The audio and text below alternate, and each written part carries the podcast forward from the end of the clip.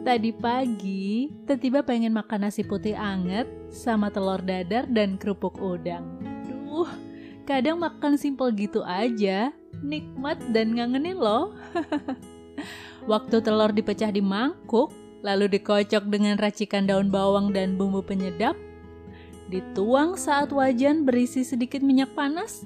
Ah, semerbak wanginya, makin menambah selera makan. Beda banget loh saat telur yang sama dipecah begitu aja. Yuh, baunya amis. Hidup juga begitu. Mungkin skillnya sama.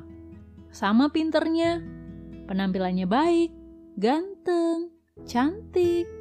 Tapi yang membedakannya adalah apa yang ada di dalamnya, karakternya, hatinya. Perlu proses yang menyakitkan dan tidak mudah sebelum menjadi pribadi yang harum dan berguna memberkati buat banyak orang.